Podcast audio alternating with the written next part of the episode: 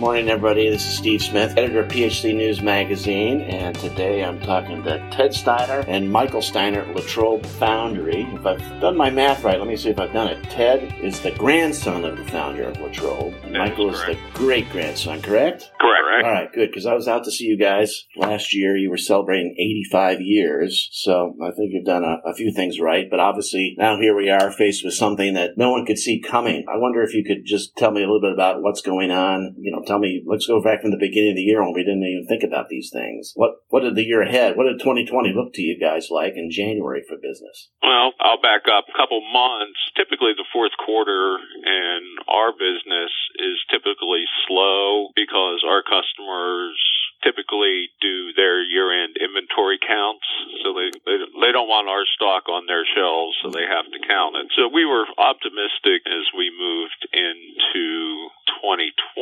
I'll be cautiously optimistic about that because it's also a presidential election year, mm-hmm. so we typically are slower in orders until things kind of figure themselves out Okay. year around the conventions and so you know that wasn't an added thing and then as you mentioned the wheels fell off the cart Mhm. in all in all directions Mm-hmm. what we have seen from a business standpoint is we are still seeing pretty good, you know, stream of orders, except our customers are now aren't buying in the quantities that they were purchasing earlier. They're buying just what they need or what their customers need. Mm-hmm. So they're not stocking it mm-hmm. at this point. In a way, it hasn't been quite as bad from us from a production standpoint because we had a pretty sizable backlog of orders and product that we needed to get manufactured. So the slowdown in orders now has, has kind of allowed us to start to catch up on some other items. What kind of changes are you are you making to making of the product in terms of COVID nineteen? You know, what, what's Um, the workforce like? I mean, I mean, I, I was at your facility, of course, and you know, obviously there's people close by to each other, I suppose, but I'm I'm guessing maybe not so much now.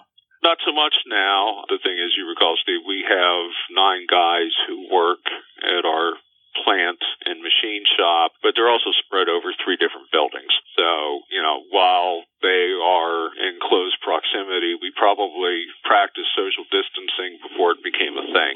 yeah, okay, Just- Just because of the, you know, the nature of the sure. Setup that we have. We have been able to retain all our employees at this point. Again, part of that is because of the, the backlog Mhm. that we are working through. And we also know that we're going to come out of this at some point. Sure. So, you know, we don't want to be caught short-handed and having to bring somebody back or risk losing them to somebody else. So everybody's working that was working before. You haven't had to lay off anybody, or no, No. one's uh, certainly gotten sick. I guess. We've had colds. I mean, Uh-huh. we're, we're coming into allergy season now. sure, sure, here in western Pennsylvania. So, you know, people get sick. Okay, And we've told everybody that, you know, if you're not feeling good, don't come in, you know, and if you, if it's that bad, make sure you get to the doctors. now from an output standpoint, I mean, it sounds like you're still churning away, but are things in, in full slam right now?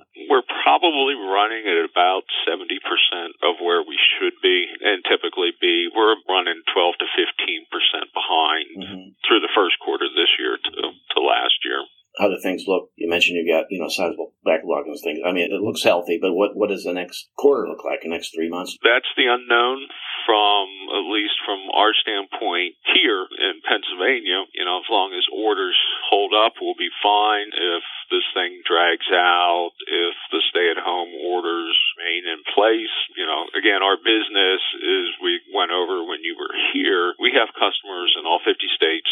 We have customers in every province in Canada, and we sell into Mexico as well. And eight of our top 10 customers also export. So, you know, we don't experience the peaks and valleys aren't quite as sharp. They're more rounded for us just because of the nature of the industries that we sell into and the geographic diversity of our customers. I think it's it's also important. You mentioned that we recently celebrated our 85 year anniversary. You know, we we've got a pretty good idea of what a slow year would look like in terms of orders and sales volume and what a robust and normal. We have all of that data that we're constantly able to look at and kind of adjust ourselves. And we're also small enough and, and nimble enough where we can make changes, I think, faster than a lot of manufacturers can today. You know, it, it's one of the perks of what we can do. It can also be a hindrance depending on, you know, how long certain things happen. But I think we're trying to plan out as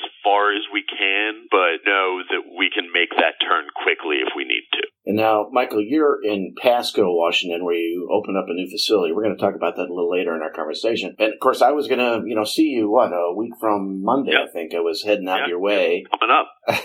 And of course, with COVID 19, I think that changed my travel plans a little bit. So someday I'll, I'll come see you face to face. But in light of all the stuff we talked about, what's happening with Pasco? Can you tell me a little bit about the new facility and yeah. how that's set up to help out? Absolutely. So Washington kind of at a macro level was one of the first states to really institute the social distancing and we were one of the first states affected by the virus even mm-hmm. we were having this conversation in early march mm-hmm you know, of just, okay, what do we do? Where are the contingencies? Most of the cases have been on the Seattle side. We're on the eastern side, kind of closer to Idaho over here. So we are away from the big cities of, you know, the Spokane, the Seattles, even Vancouver. We're kind of insulated from them. But over here, you know, we've got with the machinery that we have, it is myself and our machinist. His name's Anthony, and we're running three machines that really are running themselves at this point so we can focus on getting orders out.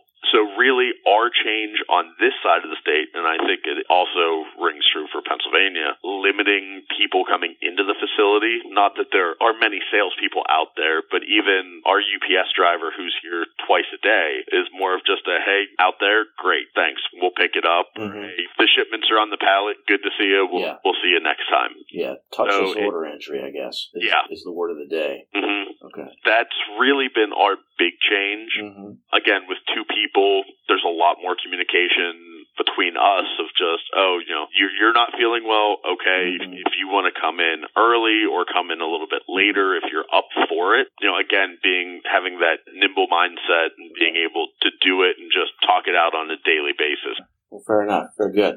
Have I asked you everything about COVID 19? Is there something I haven't asked about, I guess you'd say, that you'd like to bring up in terms of the business? Well, one of the things, I believe we had the 3D printer up and running when yeah, you were out last year. We recently have gone to, and I've seen a lot of people doing this, we are working with some people we know at the local hospitals to try and get face shield components printed out to the people on the front line who need the face shields and everything the most. Uh-huh. So I was actually approached by someone who I went to college with who lives locally to our shop in Pennsylvania, whose sister is a emergency room nurse. Uh-huh and he said, "Hey, I've got the file. I just need the printer. Would you be open to this?" Uh-huh. So it's one of the things that we bring the material in, we print out as many as we can. Yeah. He picks them up and assembles them for his sister in their hospital, mm-hmm. and you know, it's something that we're fortunate enough to be able to do. Yeah and our industry in general, I think, has been doing it a lot of kind of putting whatever resources we all can yes. into helping the people on the front line as we're able to stay open. Yeah, absolutely. There's been a lot of people switching gears and helping out in any way they can. There's no shortage of stories that I see every morning of contractors obviously have a fleet of trucks, service vehicles, and they've taken to delivering groceries and prescriptions to their customers and non-customers alike. So it's good to hear you guys are able to help out. Do you have any idea how many face shields you've done uh, so far? The, the component so far is we delivered the first set of 10 to Mike's friend for his sister. We're kind of on hold at the moment mm-hmm. because they're seeing getting them assembled, putting them into use, and he will let us know if they need additional ones made right. there. What we're seeing in western Pennsylvania is there is not quite the overload of patients that they were anticipating. Mm-hmm. I mean, at one point they were talking about 2,000 people, hospital beds local hospitals, and it hasn't hit that level. So, you know, like I said, you know, we're, we're here to help them out. Yeah, well, that's we good news, I guess, and, and it's better safe than sorry, and it's always good to be prepared. That's true. Perfect.